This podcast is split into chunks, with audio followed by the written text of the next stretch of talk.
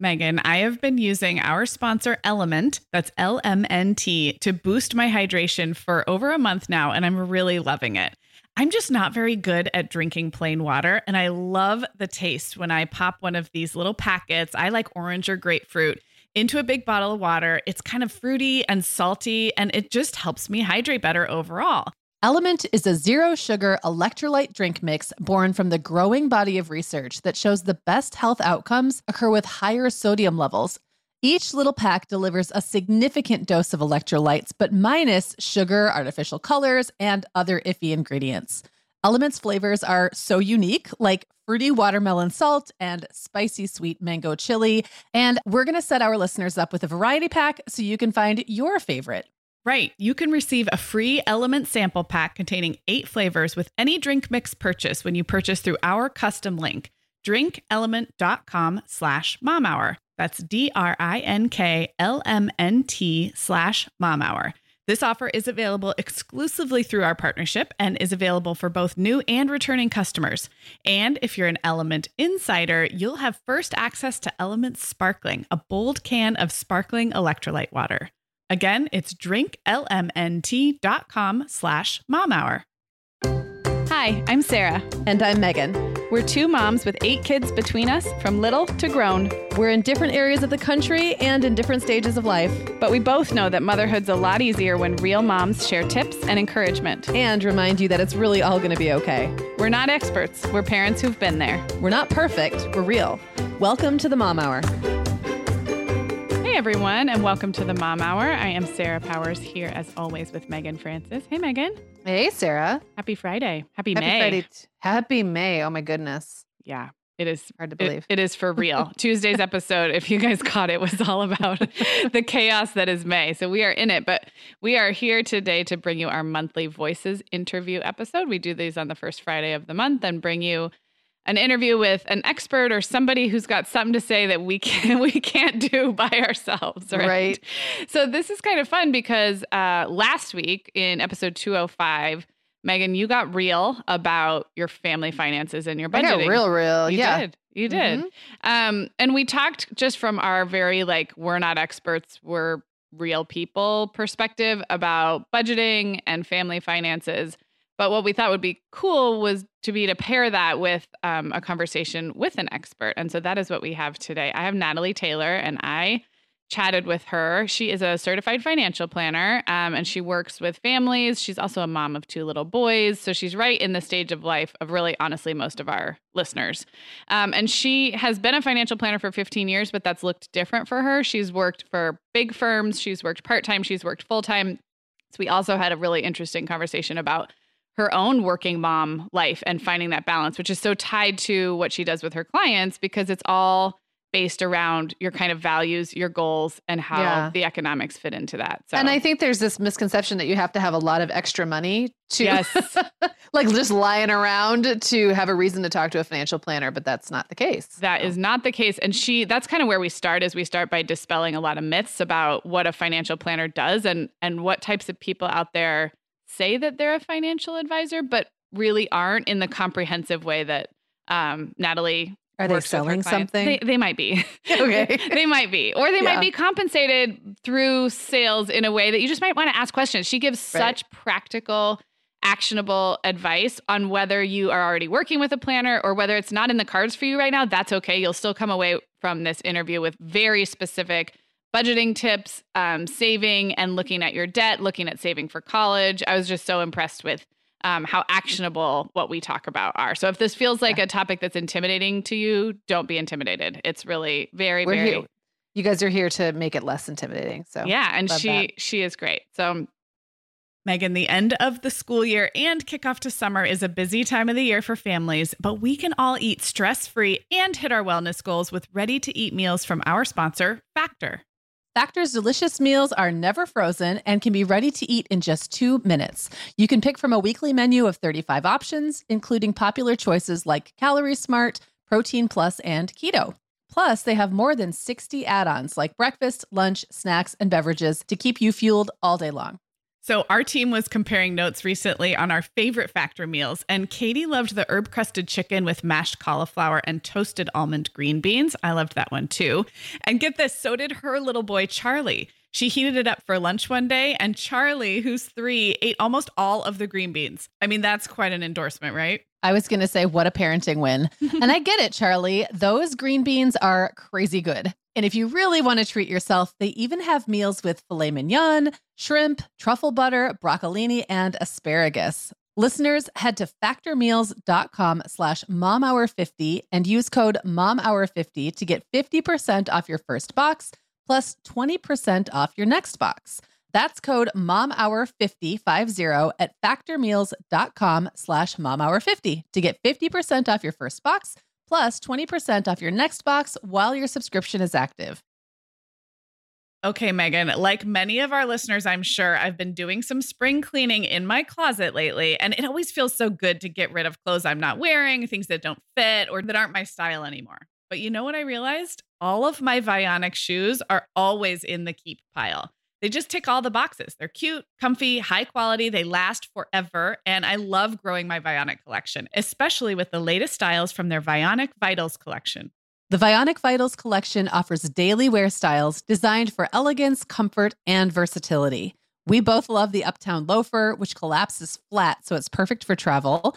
The Chardonnay heeled sandal, which I know you love, Sarah. The Walk 23 classic sneaker, which our team member Katie gets compliments on all the time and the Willa slip on flat, one of my favorites, which comes in 12 colors for any outfit. Yeah, I need to uh, get the Willa slip on flat. That's next on my list. Well, listeners, if you're ready to try the shoes we're always raving about, use code the Mom Hour 15 at checkout for 15% off your entire order at vionicshoes.com when you log into your account.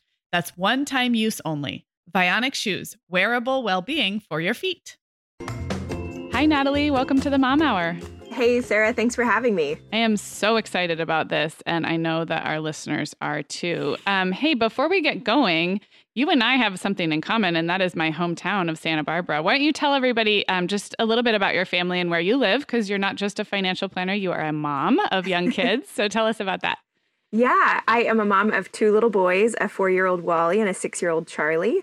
Um, we moved to Santa Barbara along with my husband, Ryan, who works at Sonos here in town um, from San Diego. We were in San Diego for the 13 years before that. Okay. We've been up here six years. Nice. Well, then we've sort of swapped because I'm down in Orange County, although oh, by well, way of Chicago and Arizona. So I, I left for a long time, but now I'm further south than you are. And our listeners know Santa Barbara's my favorite place in the universe. And so I'm so glad you guys get to live there. it's pretty awesome. I think we also share a love for Jenny Schatzle. We do, although I've only made it through one class. So Jenny was a guest on this show. She was a guest on this show. Listeners, you would remember her from an interview about fitness and body confidence back in October. Um, and Natalie, are you a regular Schatzle? I'm like, a regular. I'm a like four to five times a weeker. So you must be in class with my parents. That's so funny. Like my I, parents are regulars. Well, if they're 645ers, then like they're my buddies. I think they're 645. Hmm. Okay. Well, we're already off topic. We'll have to talk about that offline. Yes, I'm yeah. sure you've been in class. That's so funny. It's such a small world. Okay. We are here to talk about financial planning. Um, and I want to start really generally because I think um, especially among the stage of life that we are all in, growing our families and kids getting older, I think there's a lot of misconceptions about what it means to, quote, have a financial planner. I think that can mean everything to some people uh, from having a good CPA to having somebody giving you stock tips to I think what you and I want to talk about which is actually comprehensive financial planning. Do you want to mm-hmm. just give us a baseline definition of of the type of financial planning we're going to talk about today? Yeah, absolutely. It's such a good question. And it is so confusing. And it's understandably confusing because there's a lot of people out there. There's maybe 350,000 or so people who say that they're some sort of financial advisor, financial mm-hmm. planner, and have some sort of letters after their name, maybe. Mm-hmm. Um, but a lot of people do different things. Um, mm-hmm. Um, so somebody who says they're a financial advisor, if they work for an insurance company, mm-hmm. they may do some level of some financial planning, but they are often making their money on selling insurance to you. And so I think arrangements like that can often feel to, you know, regular people like us like okay, I thought I was coming for this, and now it feels like I was going for that. And I didn't really want insurance. I was really just looking for a financial advisor that would help me through, you know, budgeting and saving for retirement. So I think it's a confusing thing because people do different things under the same title financial Right. advisor, financial planner. Um, a CPA is much more in the tax realm. So Mhm. that's somebody who is um, legally allowed to pre- prepare your taxes for you. They may give you recommendations like, hey, if you put money in an IRA, that would add a deduction, Mhm. um, which is really helpful information. But they're not looking at the whole picture of how much do you need to be saving for retirement and how do you balance that with the fact that you want to send your kids to college and you also have a mortgage and you also have some credit card debt that you're still paying off. They're not really looking at all the pieces of the Mhm. puzzle. They're really focused in on that that tax piece. So they're a really valuable person for you to have, but they're not a financial planner. It's so Um, it's so interesting that um, you're right that people even can use the title, the job title, financial advisor tends to go with. I, I mean, from my observation, like you said, um, insurance brokers sometimes, sometimes people in banking, Mhm. um, and and yet the the offerings are so different. I didn't mean to cut you off there, but that is. Uh, I mean, I'm not going to say it's intentionally misleading, but it, it could be really um, confusing, like you say. it is really confusing. And there's an alphabet soup of like designations that people could have, and it's really hard to know what they're all for.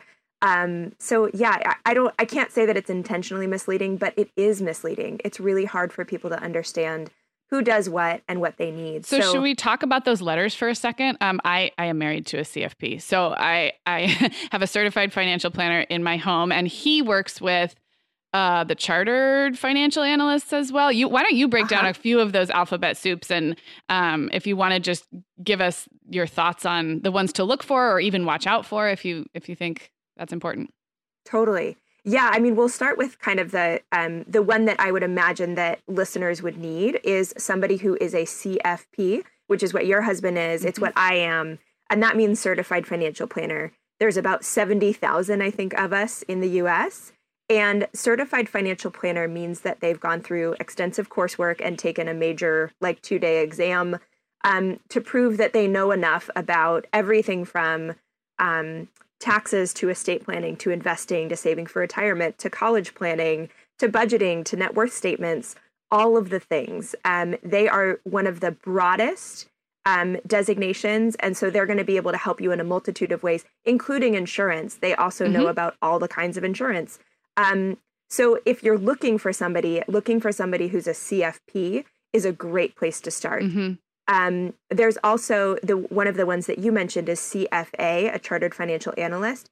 That's somebody who really specializes in investments. Mhm. And to be honest, the average person like uh, doesn't need to work directly with a CFA. right. Um, they they would much more um, get much more out of working with a CFP. So I don't want to give too many Yeah. acronyms because I feel like it'll get really crazy Yeah. and confusing quickly.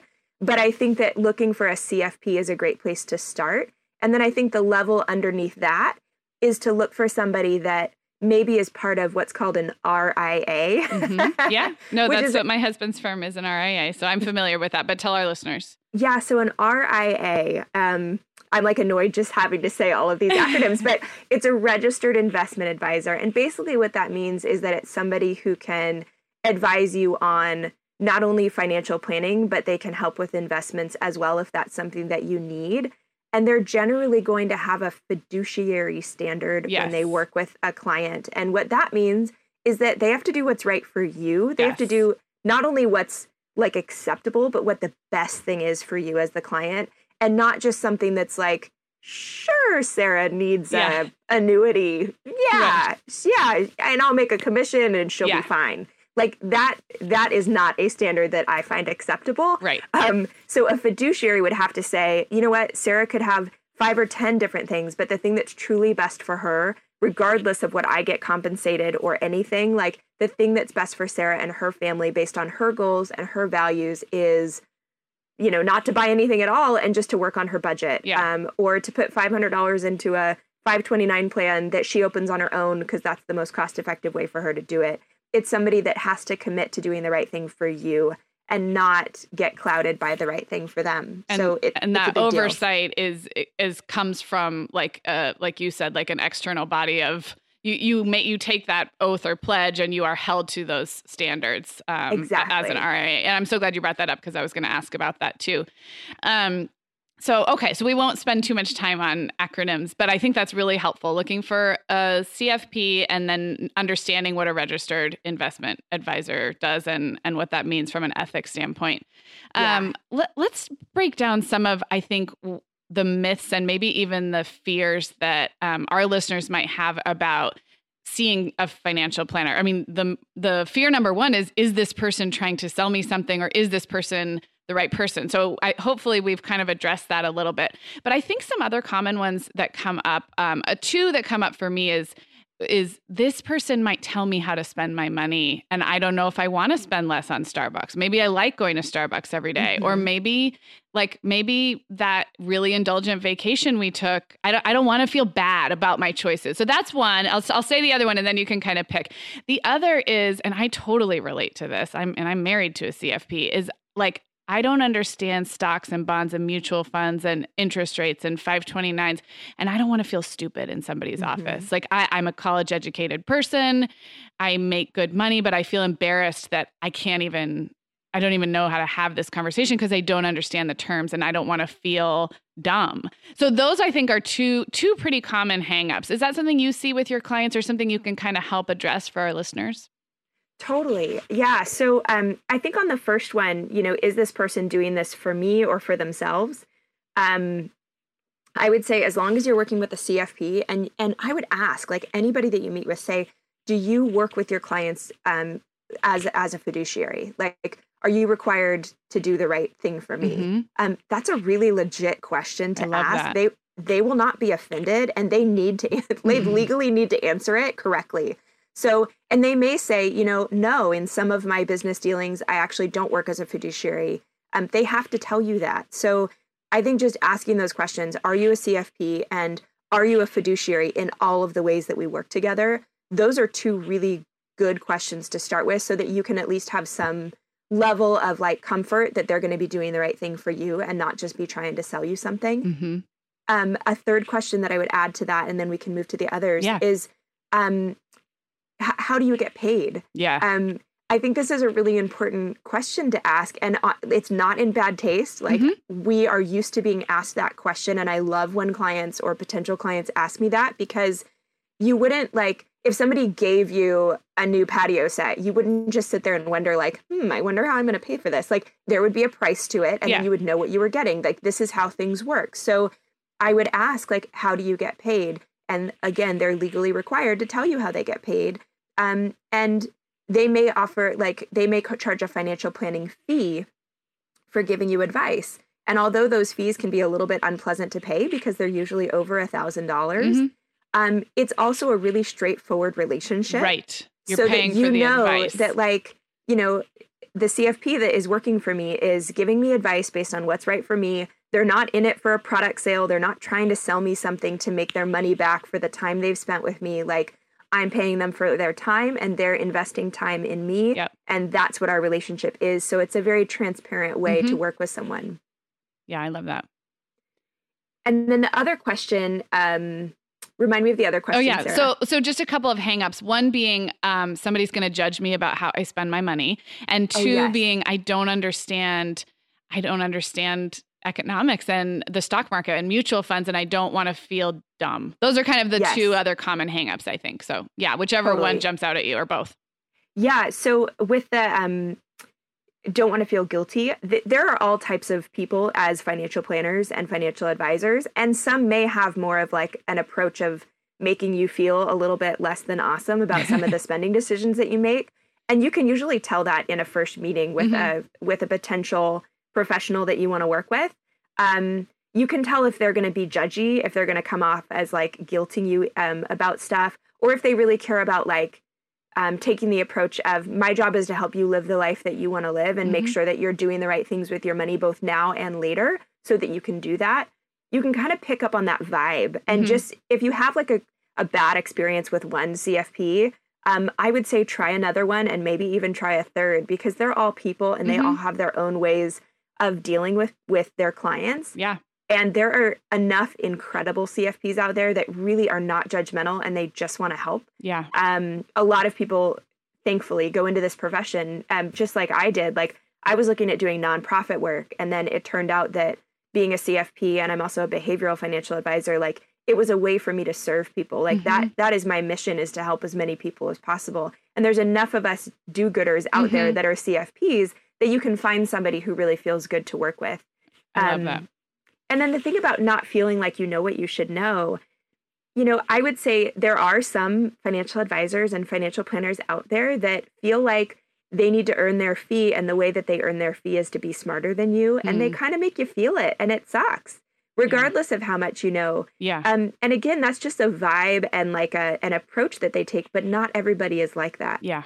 um, and I will also say that like so many like I've worked with the gamut of clients. I mean, I've been doing this for 15 years and I've worked with over a thousand families individually and then tens of thousands more through some of the other work that I've done on a corporate level.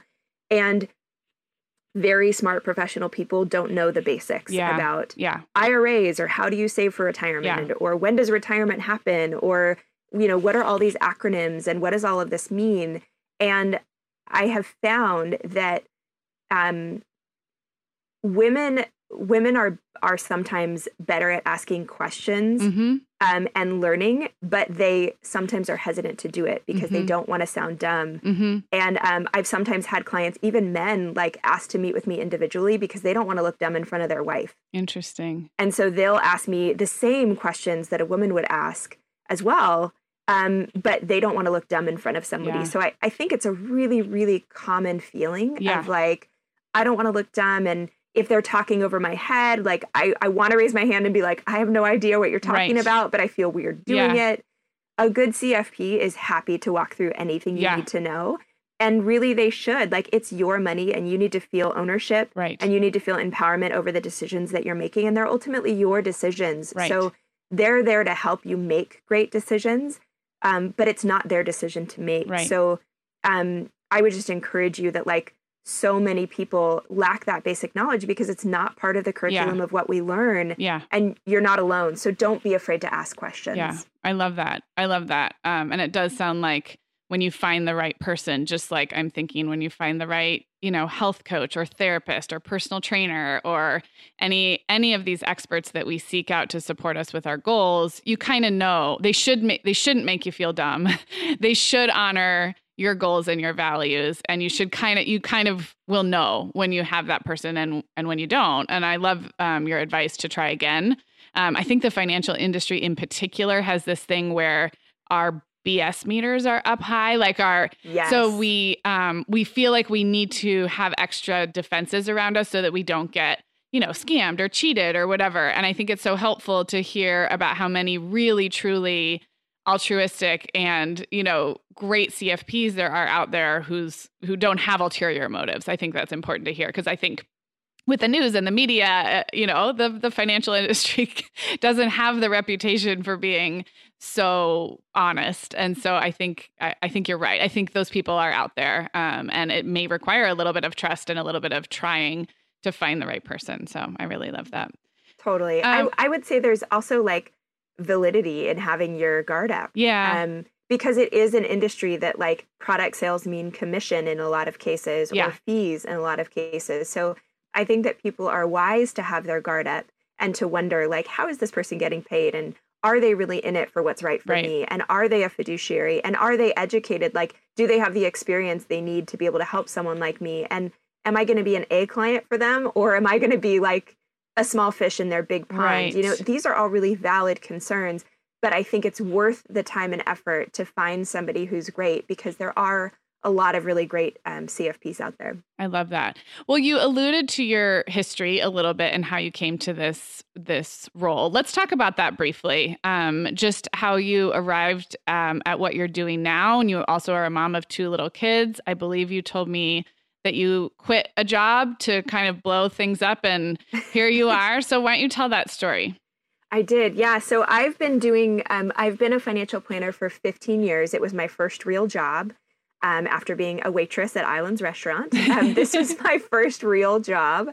Um, and I fell in love with it. But I was at first in one of those sort of more salesy Mhm. um, offices. I lasted four and a half months, and I was like, "This is not this is not how I want to Yeah. do business. I want to find somebody who will mentor me, who will care about people, and teach me about how to help people through this profession." And I did, and I was um, I've so enjoyed my career. Um, when I became a mom almost seven years ago, it was really tough for me identity wise because I had to leave the planning practice that I had been a part of for so many years partially because I became a mom and partially because we moved to Santa Barbara and my practice was in San Diego. And um, it was it was difficult identity wise, but I worked through that over months and maybe a couple of years. And I found an incredible opportunity to work for a financial planning startup called LearnVest. And so I worked part time for them for three and a half years. And that was like magic. Like Mhm. my work was so meaningful and we were changing things in my industry. And it was just like, and it was part time. So I still Mhm. felt like I was getting to be the mom that I wanted to be. And then I was offered like a director level role.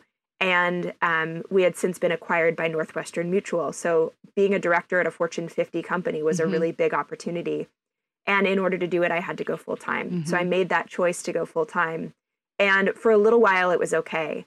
Um, but ultimately, what happened, um, my husband started traveling almost every week for Oh, work gosh, as yeah. well. And even though I was working full time as a director for a Fortune 50 company, I'm still the anchor parent. Like, Sure. I'm still the one. and I feel like most times as moms, we are, regardless of Our- whose career we have many, is like. many full-time working moms in our audience, and they're all nodding along right now. Yes, So, and that's not to throw any dads under the bus at all. It just No. somehow it is the way things fall.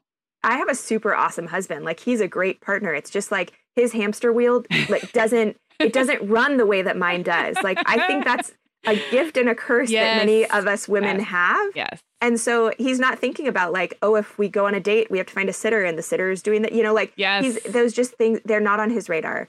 Um so and just having to ask is like Yep. a task. Yep. Anyway, so I know y'all are with me. Yep. Um, yep.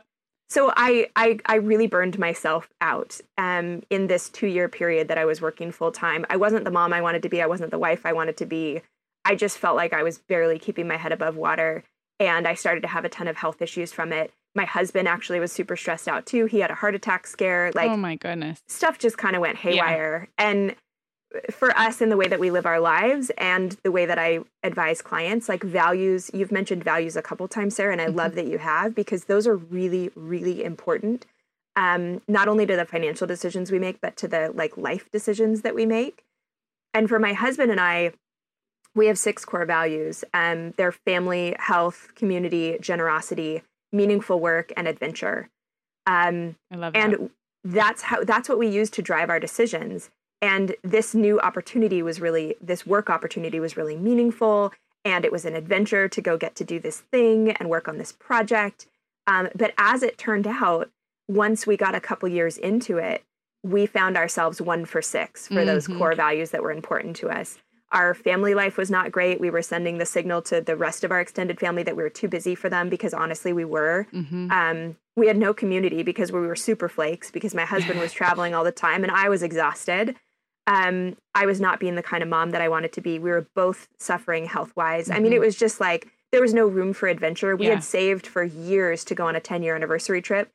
The, the time came, we had the money in an account. I was too exhausted to even think about where to go. And so, honestly, my best friend planned the trip for me because Oh, I was wow. like, I don't have capacity for this. Mhm. So we just found ourselves miserable and we were making a lot of money at that time, but it, we were miserable. And Mhm. so I decided that I was going to quit my job. My husband changed roles so that he would travel less. And we just like reoriented our whole life Mhm. around these values. And finally, we're at this place where we're super content again. We have a lot less money than we did, but we feel like super content. I And it was just because we got out of whack with our values. So I love that. And now your practice is do you see individual clients? And I know you do speaking and you've got a great online presence. What is, how does the work and mom cocktail, as I sometimes call it, look for you right now? yeah, some drinks are stronger than yes, others. exactly. Um, like some taste just right. Some, you know, yeah, leave you wanting more of one or the other.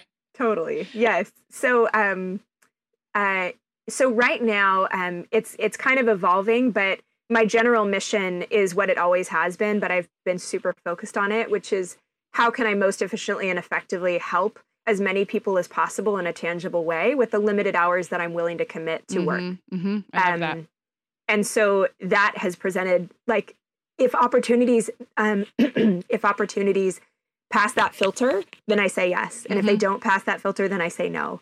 Um, I was offered a really awesome full time role yesterday, and I Oh, was like, nope, I'm super not working full time. So no thanks. If Yeah. you need somebody like to fill in X amount of hours, I have that to give, but I have no more than that to give. So, um, so yeah, so I've been speaking. Um, I'm speaking at a conference this summer with Rachel Hollis, and I'm going to be talking to 19,000 people, which will Oh be my the biggest audience I've ever done, which will be really fun. See, there's adventure for you and meaningful work right. in less hours.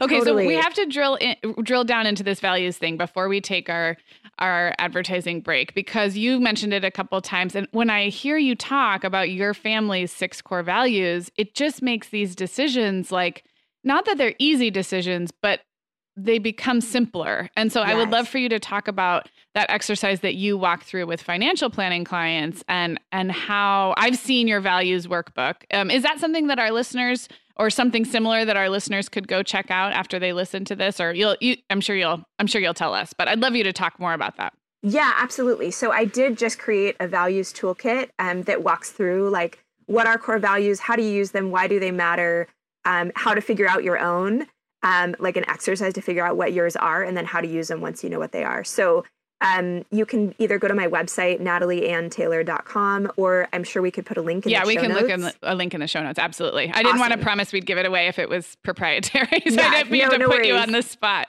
No, not at all. Not at all. Uh, honestly, the more people that see like the work is better. Yeah. So I, I would love to share it. Like that's, yeah, that would be awesome. So talk talk about that, like maybe how it would work if people came even to see you or if you sat down with a family. Why are those values important and what do they have to do with, you know, things like saving money for college or whatever? Yeah, great question. So, um, knowing your core values is is helpful because it is like an additional filter for all of the, the decisions you're making. So it can be big things like career decisions, like the ones that I made and my husband made. Um, it can be small things like budgeting. So, for example, community is one of our values, and it's a really common value. Um, I've seen a lot of people say, "Okay, we need to reduce our budget," and dining out always feels like one of those like Starbucks and dining out. I feel like are the like low hanging fruit a lot guys, of the time. yeah. yeah, and so people cut out their dining out budget, and then they find themselves completely miserable. And you know, not only is it miserable to have to have to cook and feel like you Yeah. can't ever go out, but a lot of people experience community by going out. They'll Mhm. have drinks with friends for happy hours, maybe pre-kids. I don't Mhm. I haven't been to a happy hour in a lot of years, but um but they'll experience community through going out or they'll experience like rela- like relationship by having a date night, you know, like um and it's important to their whatever relationship they're in. And then they say, okay, no more dining out, and then they're miserable. So if you know what your value is, then you can find a more cost effective way to honor that value in your life, Mm-hmm. Um, which will be something that you can stick with. So maybe you do reduce your dining out budget and instead you host like Sunday night potlucks at your house and Mhm. everybody brings something and it's way more cost effective. Um, but you still get to honor that community thing. In Mhm. fact, that's what my husband and I do. We invite one family over um, every Sunday night just to like share dinner with us. And we keep it really easy, but it's a way that we can honor that community thing on a smaller that. budget. So I love that. And I'll be up in Santa Barbara in June, so I'll just expect my invite Yes, to Sunday night over. dinner. That's kidding. no, I really love that. And I think either you I heard you say this or I saw it in the values toolkit, but that also is helpful for sticking to goals because um I'm I, I'm just going to compare it to eating and nutrition. Like if you you give yourself this structure that doesn't make sense with your lifestyle, it's so much harder to stick to goals and i would think that with spending it's the same way that we're able to stick with spending goals so much easier if they align with our values and our and our you know how we like to live our life so it's you're you're not only happier you're actually able to achieve the long-term stuff because it has staying power you're not going to you know fizz out because it you know you're miserable like you said Exactly. It's like every yes has a no. Like Mhm. we're we're in a stage of life, a season of life where with our time and our money, like anything that we commit to, whether financially or with our time, we're going to be trading off something else. Yeah. Like if I'm working more, I'm less with my kids. If I'm more with my kids, I'm making less money. Or Mhm. if I choose to go out, you know, I mean, there there's so many trade offs, and having your values and then also your goals Um, but having your values um, really clear gives you a really good reason for the yeses, Mhm. which gives you really real um, acceptance of the nos. Yeah, that is so well put. Okay, Megan. Well, over here at the Mom Hour, we are big fans of our sponsor, Our Place. In fact, you, me, and our team member, Katie, were all comparing notes on our favorite product. Katie was telling us that even though she's packing up to move her family to a new house, she cannot put that mini perfect pot from Our Place into the boxes yet because she's using it like every night. Well, as someone who also has a perfect pot, I got mine as part of their mini home cook duo set. I get it. It's nonstick, which is key, but it also has all these handy features like a steam release lid with a built in strainer and this nice beechwood spoon that nests on the handle in this perfect little peg. Okay, well, I didn't get this pot, but now I want it. That sounds so great. Our Place's cookware is great to cook with, beautiful to look at, and healthier for us as well. All of Our Place's products are made without PFAS, also known as forever chemicals. In addition to their cookware and tableware, Our Place is also making waves with their Wonder Oven, the most stylish all in one air fryer and toaster oven. Again, free from the forever chemicals found in many of those air fryers. Listeners, Our Place offers a 100 day trial with free shipping and returns, and we've got a great deal for you. Go to FromOurPlace.com and enter the code MOMHOUR at checkout to receive 10% off site wide. That's from our O-U-R place.com code MOMHOUR. Sarah, our sponsor, Hiya Health, makes a kids' daily multivitamin that parents can feel great about giving their kids because they have no added sugars or dyes. And our kids who have tried Hiya vitamins have loved them, which is important, right? Because what good is a bottle of vitamins that your kid won't take? Hiya was founded by two dads who didn't like the ingredients label on some of the popular children's vitamins they were seeing on store shelves, so they got to work developing a formula that would help fill the most common nutrient gaps in modern kids' diets. Hiya's Chewable Kids Vitamin is made with a blend of 12 organic fruits and vegetables and then supercharged with 15 essential vitamins and minerals. They're also vegan, dairy free, allergy free, gelatin free, and nut free. Hiya manufactures their vitamins right here in the USA with globally sourced ingredients, and then they ship their chewable vitamins directly to your door on a pediatrician recommended schedule. We've worked out a special deal with Hiya for their best selling children's vitamin. You're going to get 50% off your first order. To claim this deal, go to hiyahealth.com slash momhour. This deal is not available on their regular website. Go to H-I-Y-A-H-E-A-L-T-H dot com slash momhour and get your kids the full body nourishment they need to grow into healthy adults. Okay, I am back with Natalie Taylor, and um, this is so good, Natalie. I'm getting so much out of this discussion.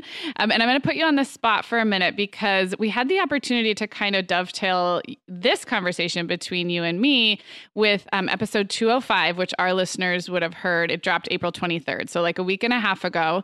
Um, and it was it was both Megan and me, but it was really Megan sharing kind of pretty personally what's going on with her and her budget lately, two years post divorce.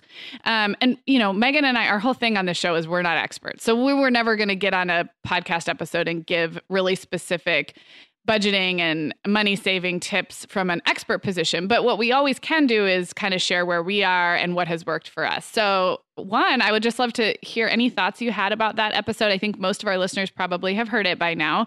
Um, and then, two, maybe we can pick a couple things to bring you in on as an expert. I know Megan talked about you know, revising her budget and some credit card debt strategies. So I would love to hear just your general thoughts and maybe then we can pick a couple things to dialogue about. Yeah, absolutely. I mean, overall, I love I loved the episode, and I loved um, just Megan's candor. I mean, I think that's something that your listeners um, really love about both of you. That you just like you put it out there and you share what you're really going through and what's working and what's not working. Um, and I loved her ability to just like look back and learn. Mhm. Um, she didn't look back to judge herself or to feel bad about her decisions. She looked back almost like a detective to just say like, what happened and why did it happen that way and should it keep happening that way and what could I change based on what's important to me now. Um, and I think that's so so important, um, not only for yourself, but with uh, you know if you manage finances in a partnership, Mm-hmm. that if you guys are going through a similar process of like, okay, where are we now? Mm-hmm. It is really helpful to look back and say, where have we been?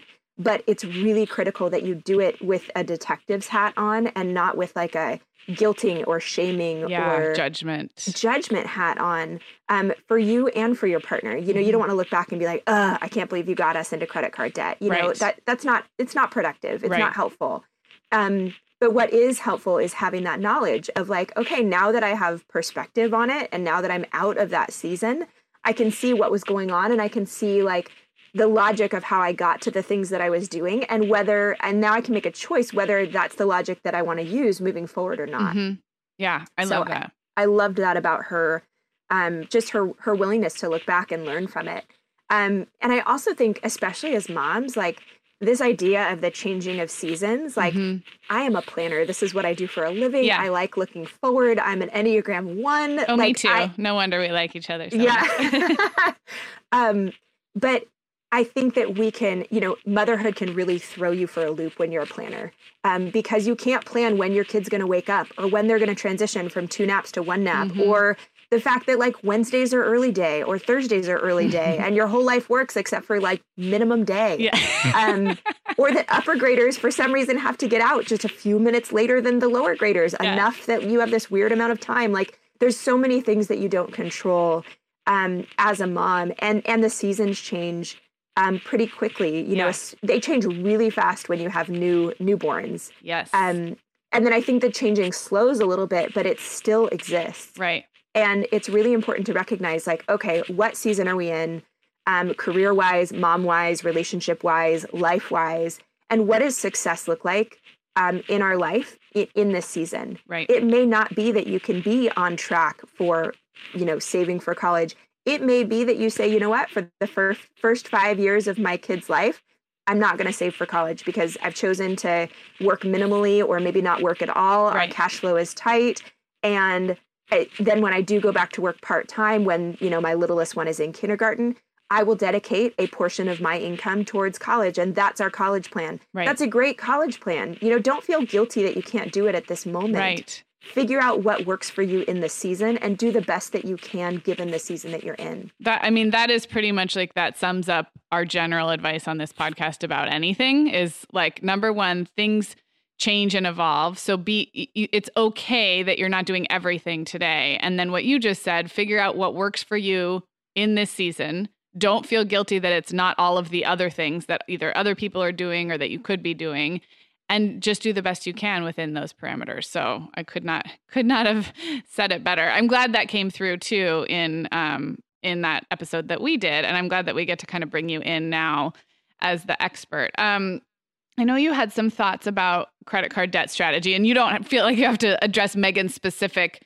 um, issue, but for our listeners in general, like wh- how, that's a common um, thing that couples would come in with is credit card debt. Is there general tips that you can give, or is it something that's really specific again to each family's values and and where they are in that moment? Yeah, it's a great question. And I, I think there are some um, specific things that can work for the vast majority of people who have credit card debt. I think one of the things is letting go of the guilt and the shame of Mhm. having it if you do carry that. Some Mhm. people don't. You know, some people are like, you know what, I had a medical bill and I had to put it on a credit card and I did what I could do so that my kid could get a cast. Right. And like that's what we had to do. So not everybody carries guilt and shame about credit card debt, but a lot of people do. So if you do, I think it's important to like give yourself a clean slate and say, I can move from today forward. Mm-hmm. Um, when you're paying off credit card debt, I think one of the most critical things that people miss is that you need to stop using your cards while you're paying them off. Mm-hmm.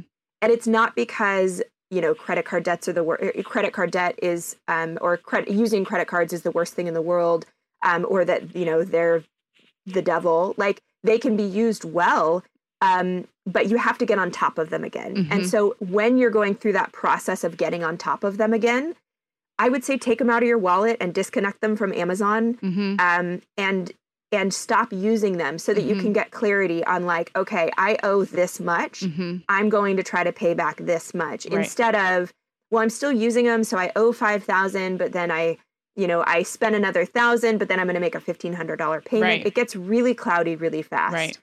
Um, and the rewards points are not worth the interest that you're paying. Mm-hmm. So I would say hold off on using the cards while you're paying off the debt.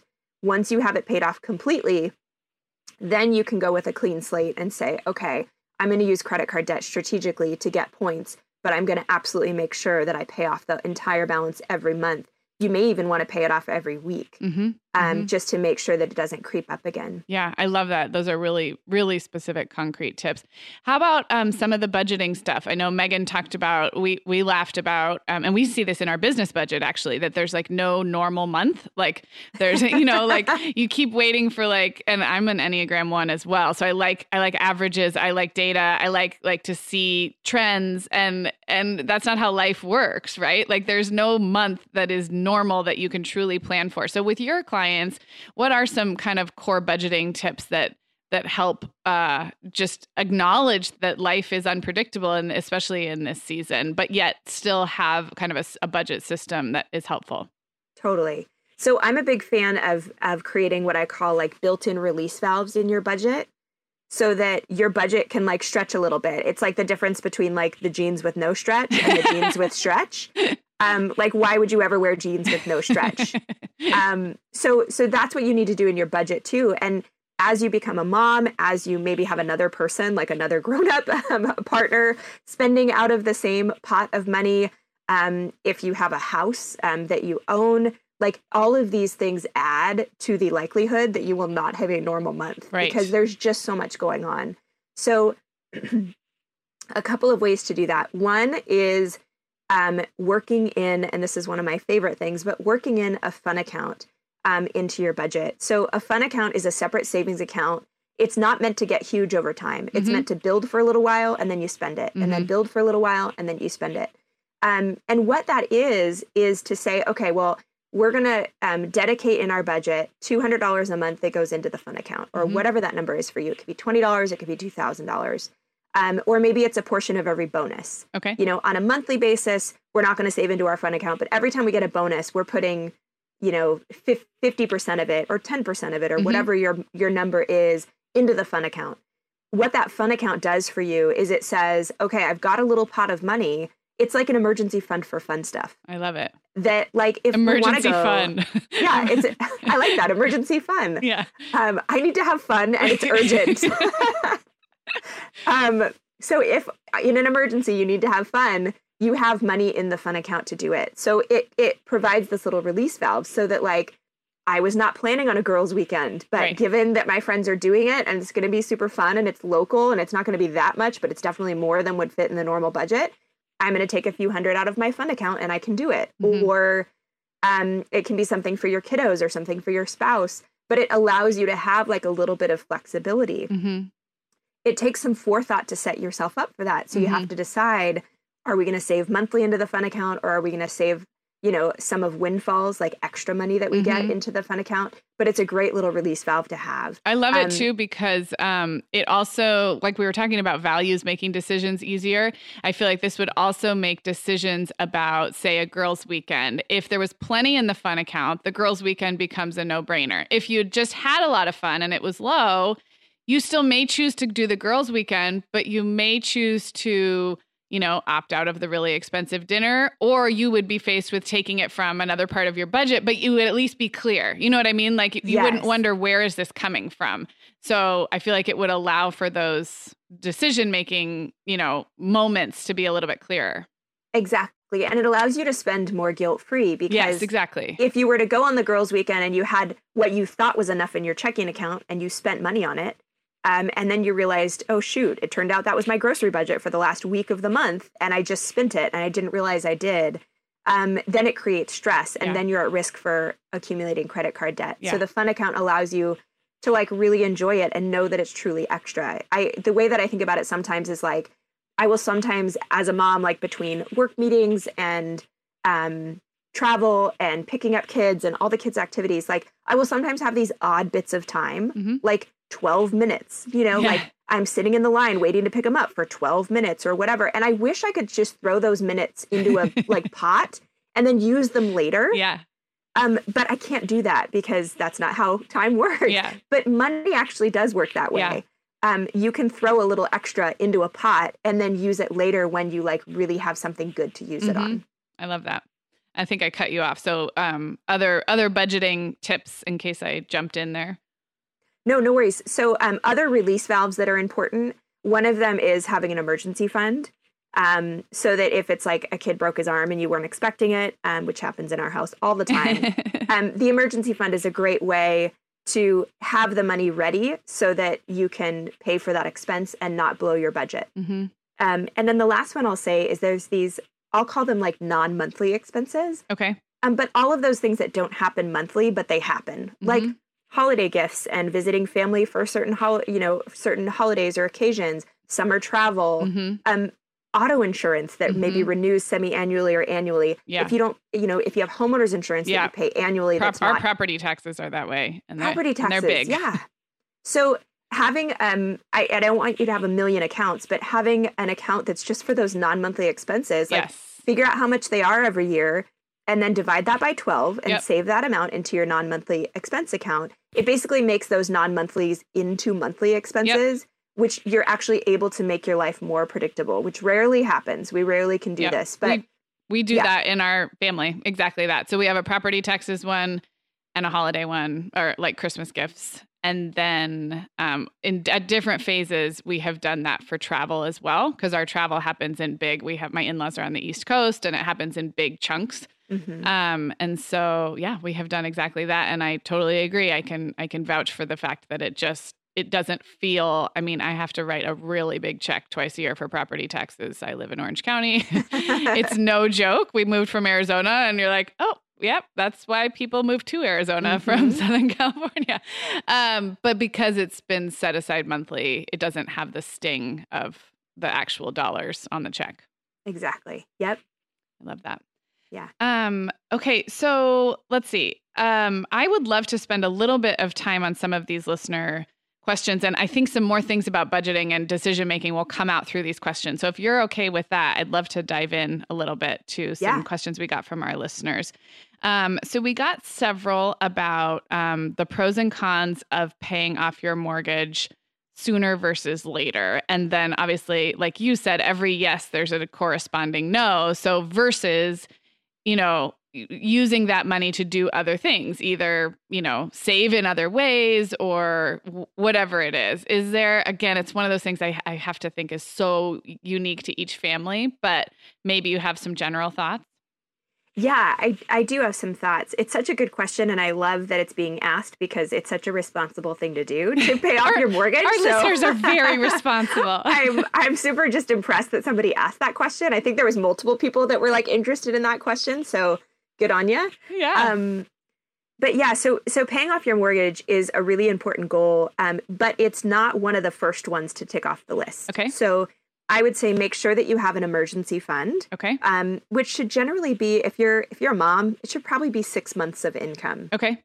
Um, so if it takes five thousand a month to make your your family work, then you should have five thousand times 6 Mhm. So thirty thousand dollars in emergency fund. It sounds like a lot, Yeah. but if you own a home and you have little kiddos running around, Yeah. like those those bills can be big Mhm. and they can be really unexpected. And your emergency fund, just like your fun account um, and your non monthlies, like those are the those are the three things that are going to really protect you from ever falling into credit card debt or going deeper into credit yeah, card that's debt. so true. Can I ask? I'm going to jump in and ask a question about emergency funds. If somebody doesn't have one at all, Mhm. then obviously that number is daunting. Yep. Um, if somebody like, let's say that you know they're starting to their cash flow is starting to be a little bit easier to manage, and they're wanting to build an emergency fund, would that be something you would just put and try and contribute to monthly until it got to that six month? mark and just sort of gradually build it up are there other strategies to say no this is an urgent you know this is an emergency this is an urgent priority so we're going to you know table some other things and really prioritize this emergency fund i'm curious if somebody's overwhelmed by that number what would be Mhm. a first step to starting to build it a couple things there. So one, um, a first step is to try to get to one month okay of income. So if you're, you know, if it's five thousand a month, I'm just using that because it's a round number. Yeah. Um, then try to get to five thousand, and that's a huge accomplishment. Then try to get to two months, and then try to get to three months.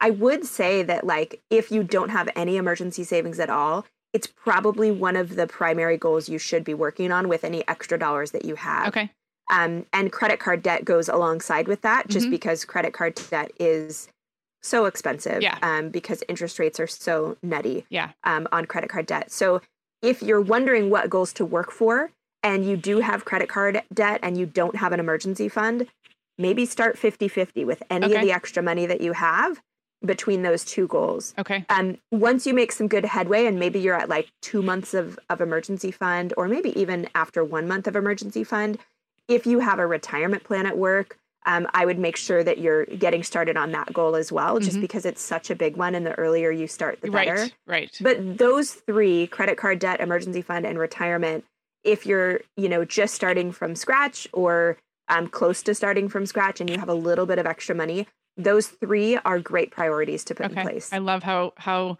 um, clear and actionable those are. And I didn't mean to hijack the question about paying down a mortgage. So why don't you jump back in there? I just got excited. No, not at all. Um, and that was, I think that was really helpful discussion because it moves forward on the paying off your mortgage uh, question as well. So, um, before putting any extra dollars towards your mortgage, I would recommend that you um, pay off all credit card debt because it costs way more than your mortgage interest rate. hmm Um, I would make sure that you have your emergency fund in place.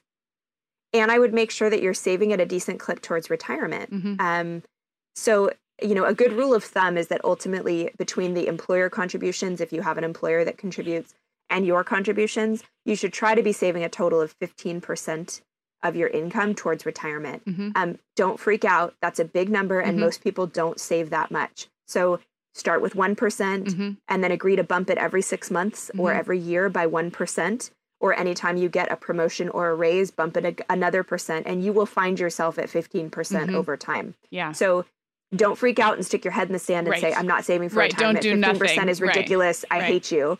Um, like just start somewhere. Um, but you know, if you're if you're maybe at like 10% headed towards 15%, maybe you want to start paying a little bit extra on your mortgage. But the truth is with mortgage rates being so low and the fact that you can deduct the interest on your Mhm. mortgage in a lot of cases on your taxes, um, that's not always true, but in some cases it's true. Um, your retirement money is probably going to grow at a faster clip hmm than the amount of your mortgage interest rate. So let's say that your mortgage interest rate is four and a half percent.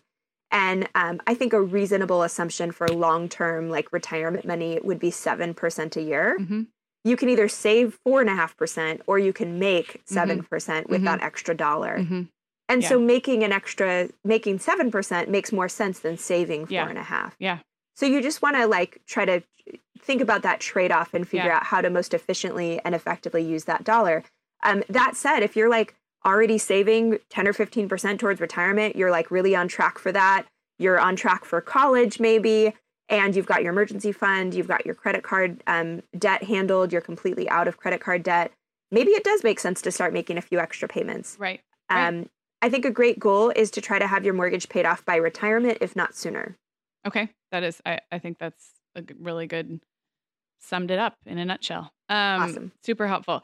What about, we had a few questions about saving for college. The one that caught my eye um, came from Jesse, and then we did have some others. So we've heard of a 529 plan, but maybe you can quickly explain what that is because I, Mhm. again, I don't like to assume everybody knows what the numbers are. Um, but we also had a question about um, saving for our kids in ways that might be more flexible if they choose not to go to college Mhm. or if the 529 savings isn't going to be quite enough is there something else we could be doing so that's like kind of like three questions rolled up in one i'll just let you tackle it Yeah. So, um, starting with um, what is a 529 plan?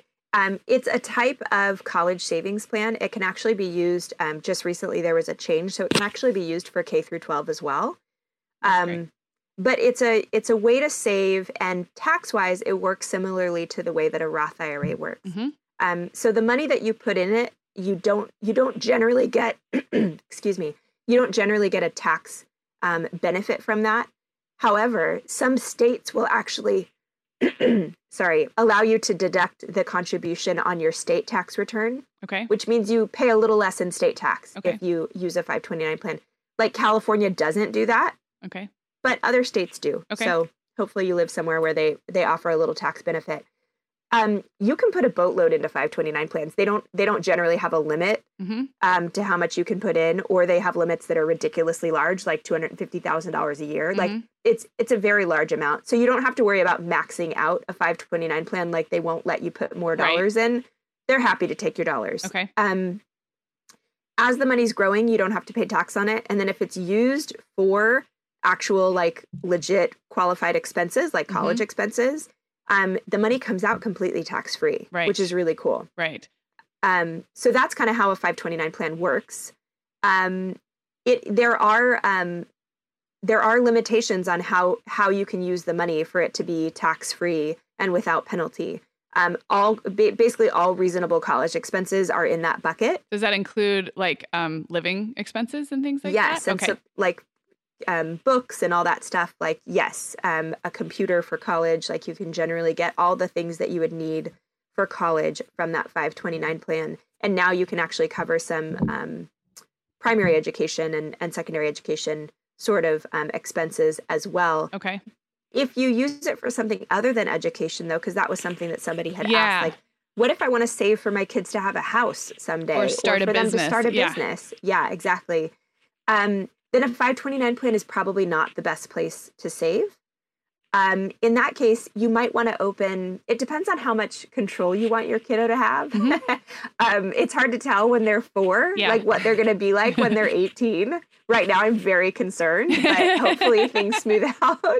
Um, but uh, if you're if you want to like legitimately like give the money to your kid, no matter what they're like as an 18 year old or a 21 year old in some states, you can open what's called a UGMA, M- UGMA or a UTMA account. Okay.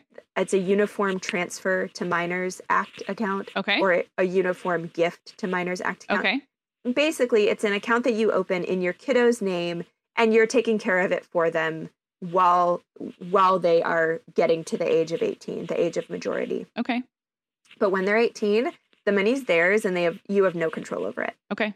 So it's risky in that way. Yeah. Because they ca- and you can't change the age and say like, well, could we wait until they're like 30? Right. Um, you can't. It's the way that the the account is set up that like as soon as they hit the age of majority, Right. which in most states is 18, Right.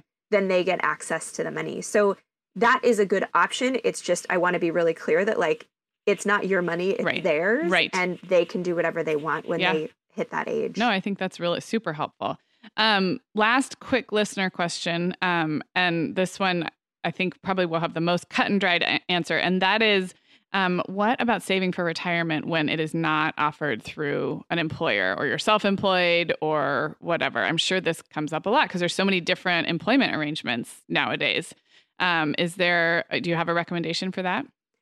Yeah, so this one depends on how much. It's funny that um, this one might be the least cut and dry. Oh, dry. that's so but- um, it kind of depends on how much money you make and Okay. whether you are working for an employer or whether you're working for yourself or you have your own business, because you'll have different retirement plans available to you depending on what your situation is. Got it. so let's say that you make between you and your partner. Let's just keep things really easy. Let's say you're making under a hundred grand a year.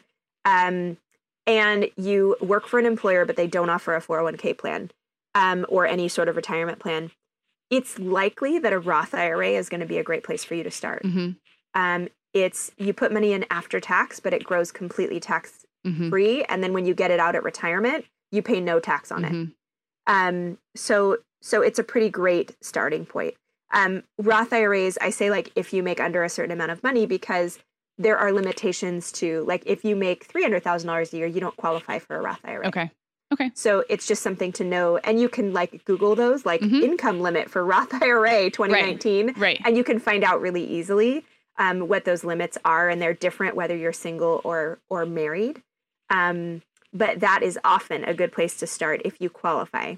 And that is again just sort of one of one example of how seeing a comprehensive financial planner is you wouldn't have to Google that. You would be seeing somebody whose job it is to stay up on those limits. And I know the laws change every single year. I mean, like all the time on different Yes. things. So that's one of the kind of peace of mind elements I think of having a dedicated planner is it's no longer your job to stay on top of all of those ins and outs of Exactly. things. Yeah, I love it. Yep. Well, Natalie, I wish we could kind of talk forever, but um, it is time to wrap up. I'm curious if there's anything, if there was one tangible step or, or a couple different options that people could do after listening to this, if they if they want to get on top of their family finances or start working with a planner. Is there one tangible step that you think um, would be helpful?